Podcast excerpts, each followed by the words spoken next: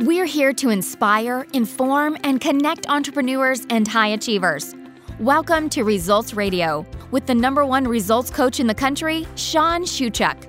Sean is as focused on your results as you are. Visit our website at w w w dot your results radio dot com and take advantage of the free tips and gifts. Plus, get your copy of the best-selling Results Journal, developed by the number one results coach in the country, with you in mind. It is the most powerful achievement tool used by high achievers today. Here is the host of Results Radio, Sean Shuchuk.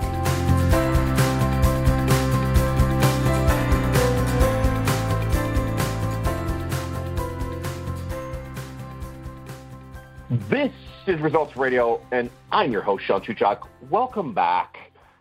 I had the privilege to not only do the show, but work with, speak to folks all over the United States, Canada, and abroad. And one of the things that always comes out is, Sean, listen, when I face challenges, whether perceived or real, what do I do?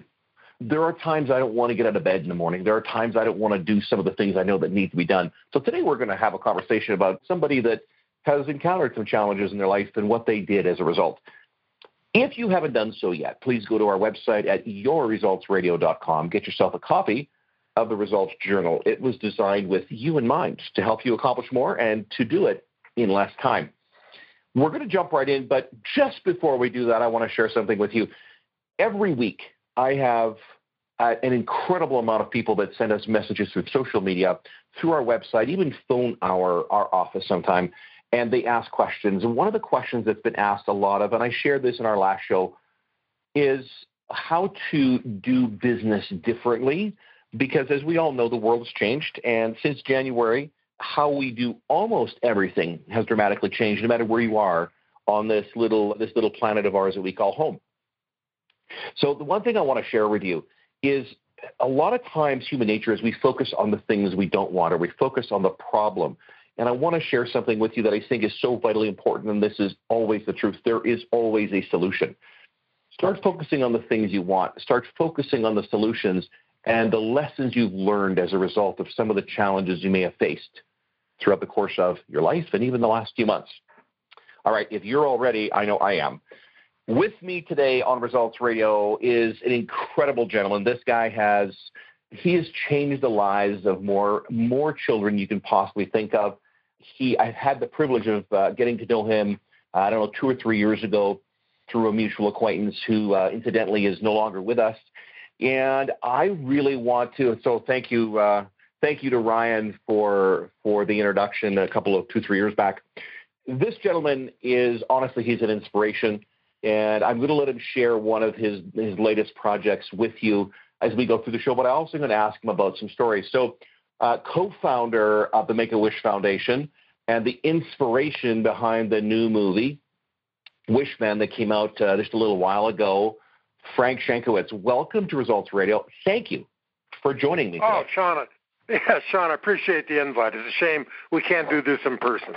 Well, I wish we could, to be very honest with you, but as I'm, uh, I'm just a little bit north of the forty-ninth parallel, and I have not been in the United States now since early this year. And I said to my wife, must have been on the weekend, we were in the Rocky Mountains going for a little bit of a hike. And I said, this is the first time in my adult life that I haven't been in the U S. Like I'm, I am across that border in a fifteen, twenty, twenty-five times a year. So this has been very interesting for me.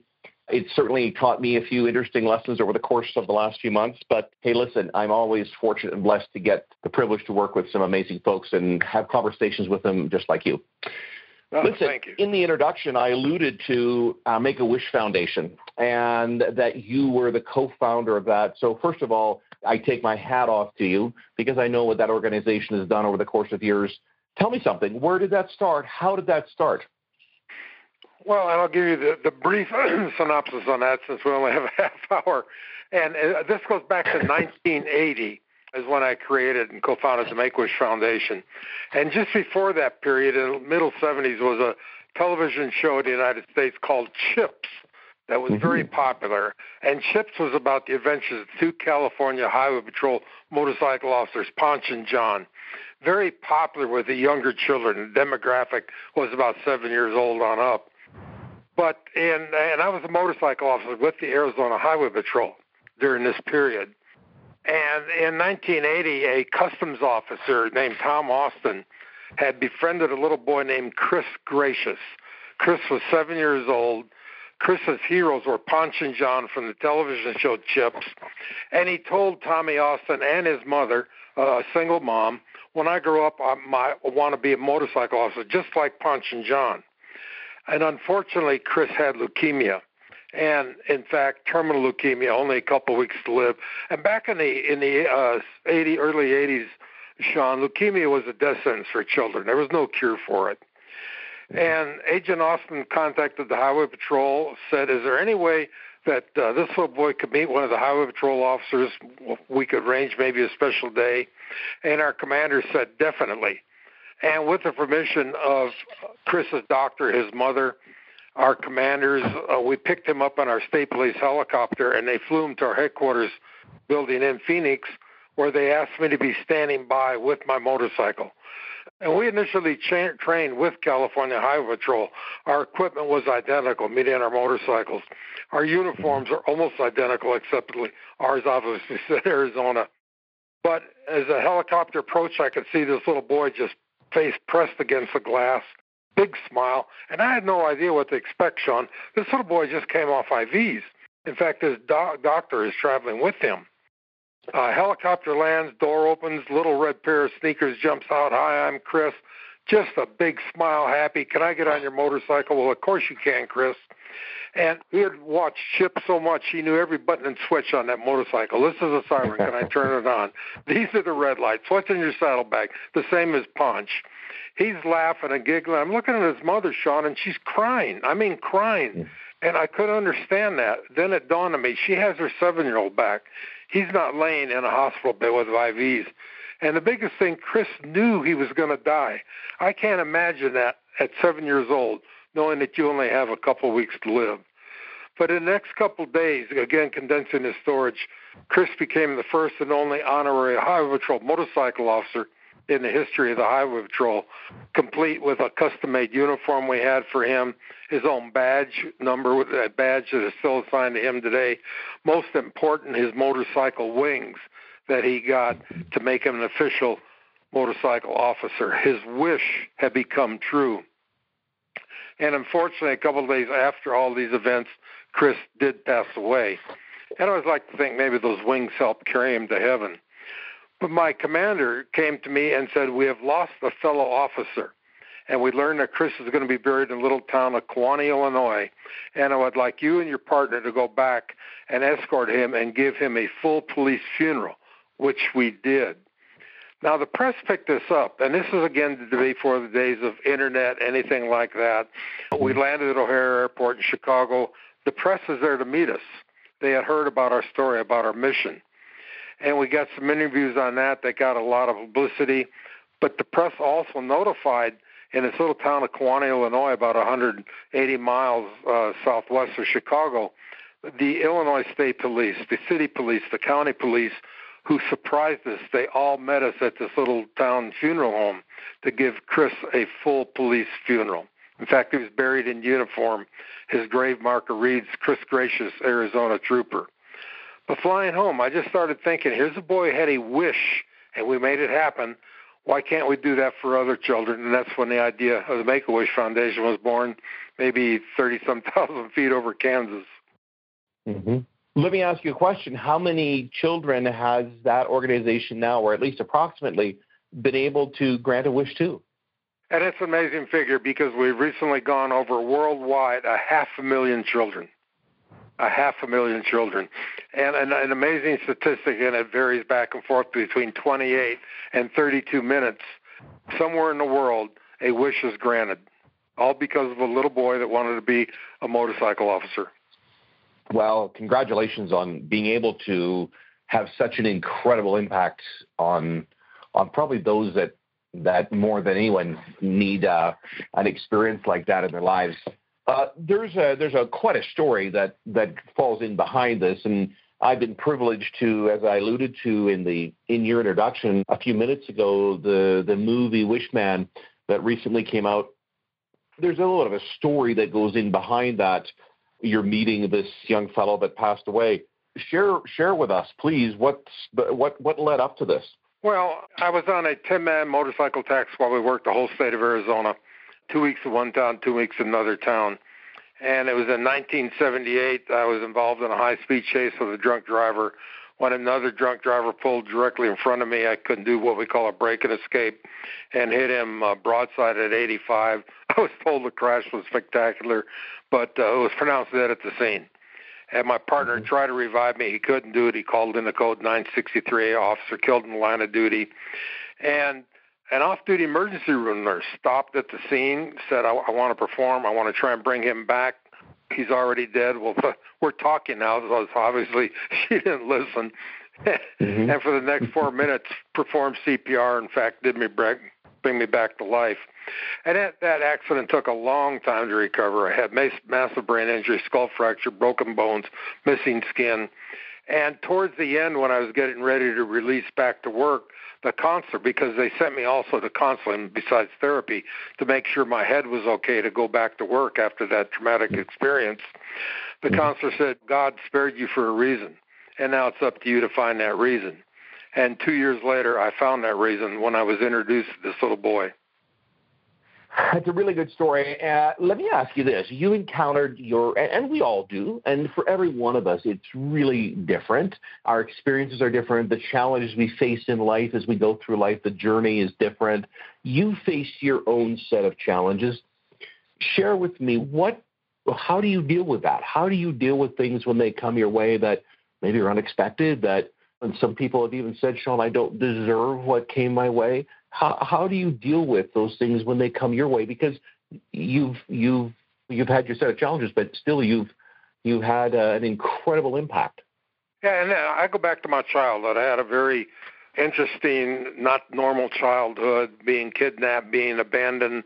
And at age ten, I found a mentor, a father figure that taught me so much. My father was always looking for me during those years. But a Mexican gentleman, like I say, became my father figure. And one of the things he taught me work ethic, because at ten years old, I started working full-time washing dishes. But he, in a very small town, five hundred people, Seligman, Arizona, up on old Route sixty-six, just off the Indian Reservation.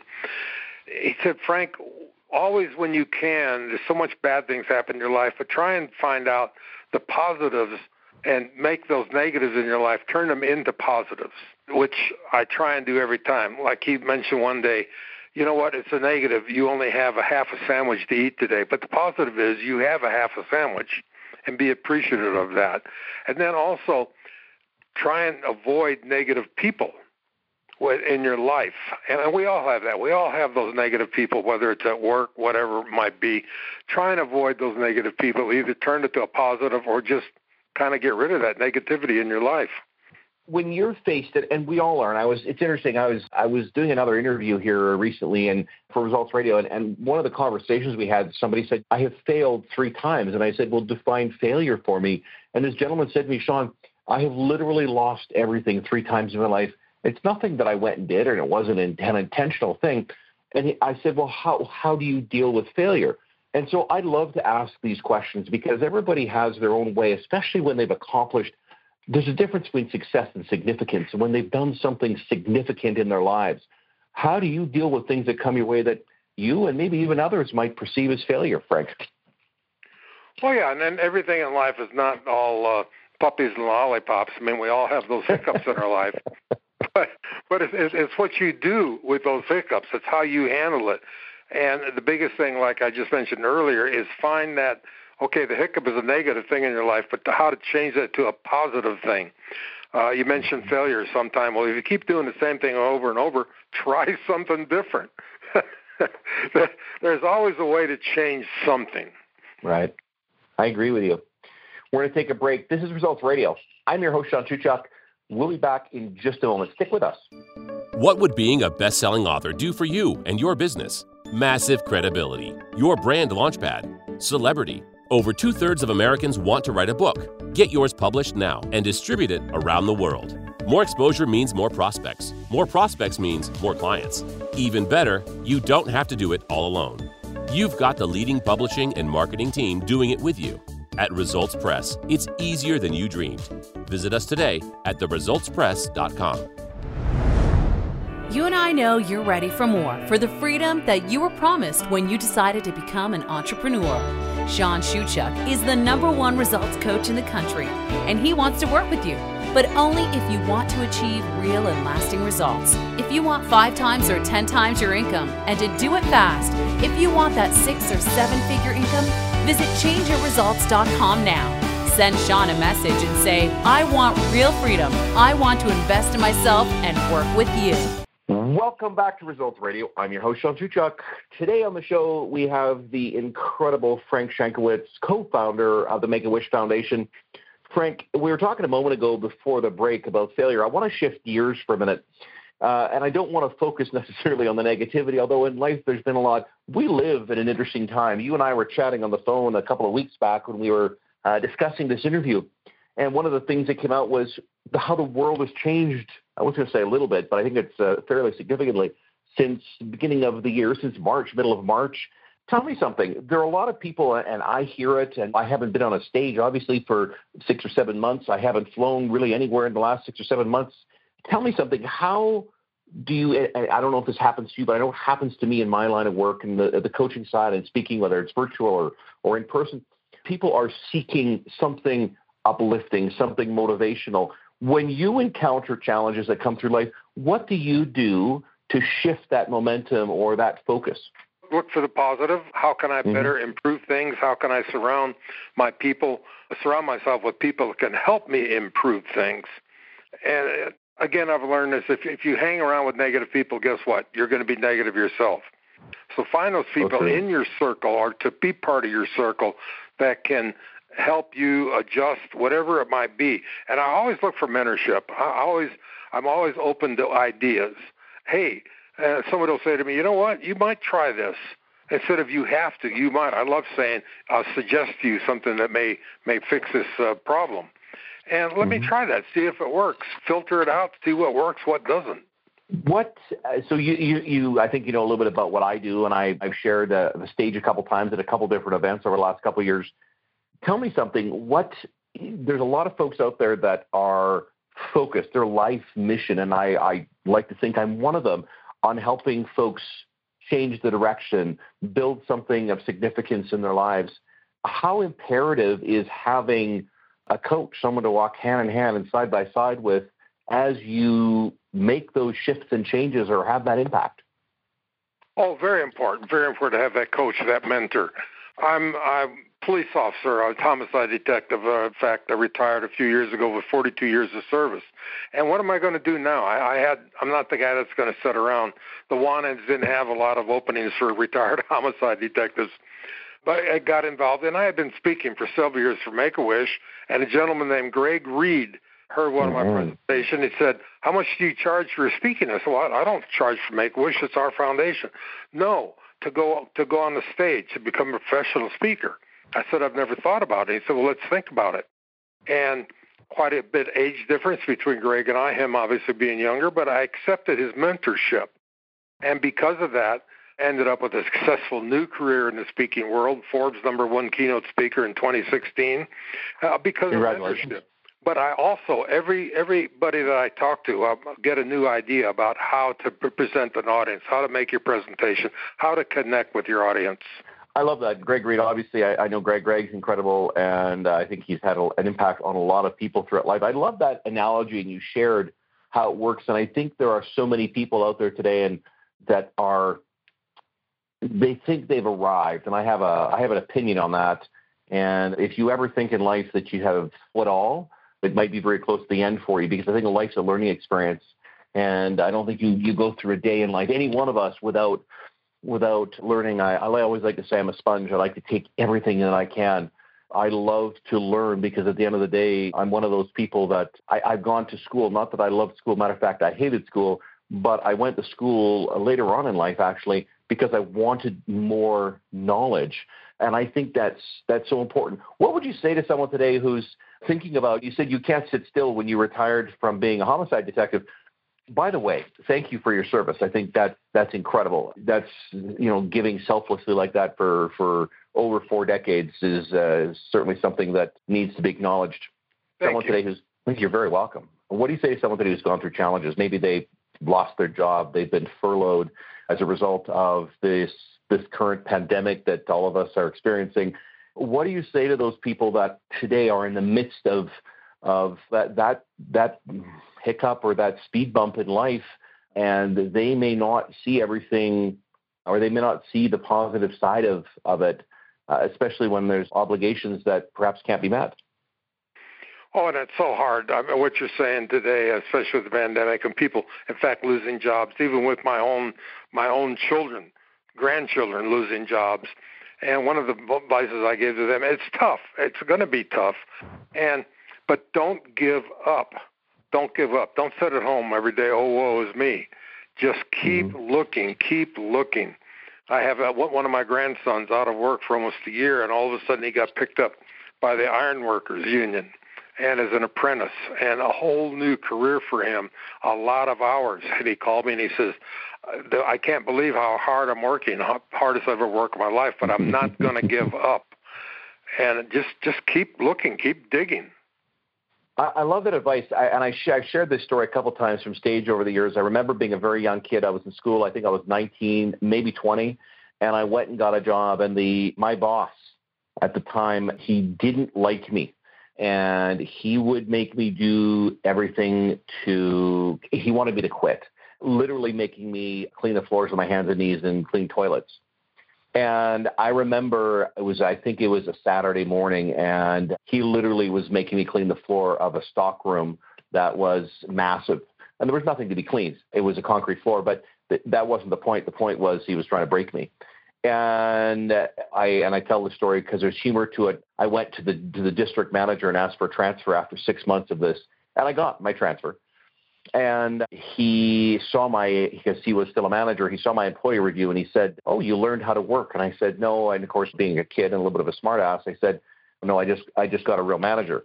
And it's, it's interesting when you look at this, and I was, I was determined not to give up. And I think part of that story that you talked about your, uh, I think you said it was your grandson, that, that really is the key is it's, it's sometimes even when it seems impossible or insurmountable, is is always persisting and having that tenacity to do that. You you talk you talk you talk about your kids and grandkids. So obviously you have grandkids. I was asked a question recently by somebody, and I'm not close to retirement age, but they asked the question. They said, "Sean, are you ever going to retire?" And I said, "No, I I, I will never retire. Maybe maybe work when I want to, not because I have to." But tell me something. You're, I'm guessing you're probably somewhere in that age group, without being direct and asking you. Will you ever retire? No, I won't retire. I, I have retired, obviously, from the police. Uh, I am in my seventies, but I'm not the guy that wants to sit on the porch, even though that's kind of nice every now and then. But I'm just involved, again, with the speaking career. In fact, we're starting to get rebooked for next year, but also in production because of a previous T V show I was involved in, and then leading to the movie and the production side of that. And now two possible new T V shows that we're working on. So I've got this whole new career. In fact, I've got Mint Creek Productions, my new company, for the development of media programming. That's incredible. Share with us and, and the listeners around the world how how this movie Wishman came to be. I'll try and make this quick. Again, Greg Reid, he asked me to be involved with a documentary he was filming in San Diego called Stickability. He was filming this, and I was going to be one of the speakers on stage. I did my part on the stage, and he came up afterwards, and he said, Frank, what's your wish? And I said, what do you mean my wish? It's not about me. It's about the kids. He said, no, if you had a wish, what would it be? Do you want a, you want a new pickup? Do you need a new stable? What do you need? And uh, I said, I'd just like to have my story told. And I was working on my book at the time, Wishman, same title as the movie. And he said, well, maybe we can do something about that. After the filming the documentary, he introduced me to a director named Theo Davies, who, in fact, was the director and wrote the original screenplay for Wishman. And Theo said, I've never seen an audience reaction to someone like you, and I want to do a feature film about your life. And I said, no, you don't. He said, yes, we do.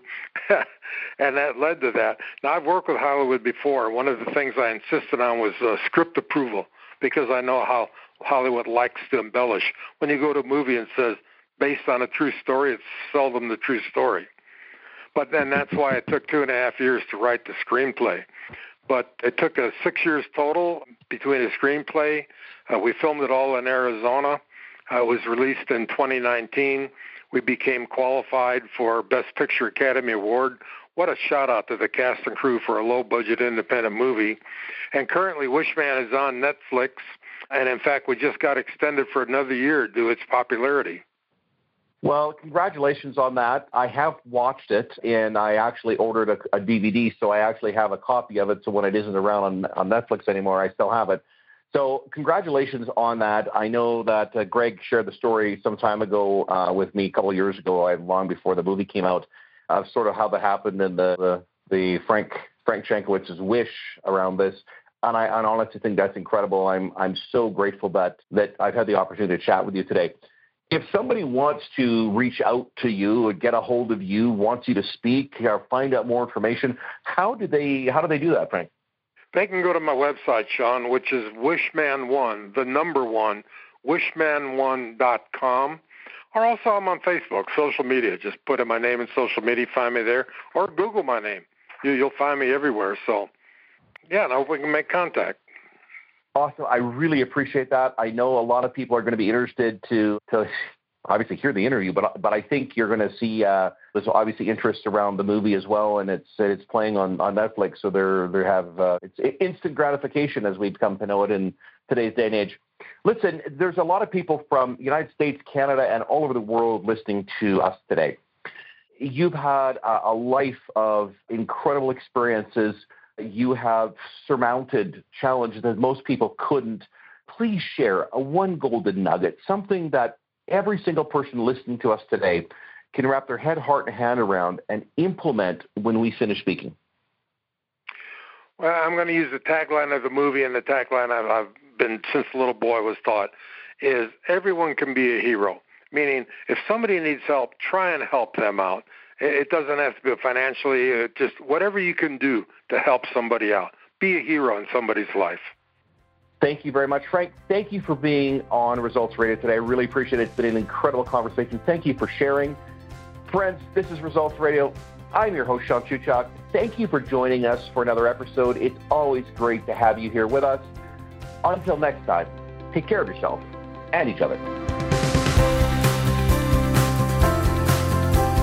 Thank you for joining us today on Results Radio. Every show, we bring you the very best guests that share with you their experiences and expertise. Do whatever you have to do to join us for our next show. And visit us today at your results radio dot com. While you're there, get your copy of the Results Journal.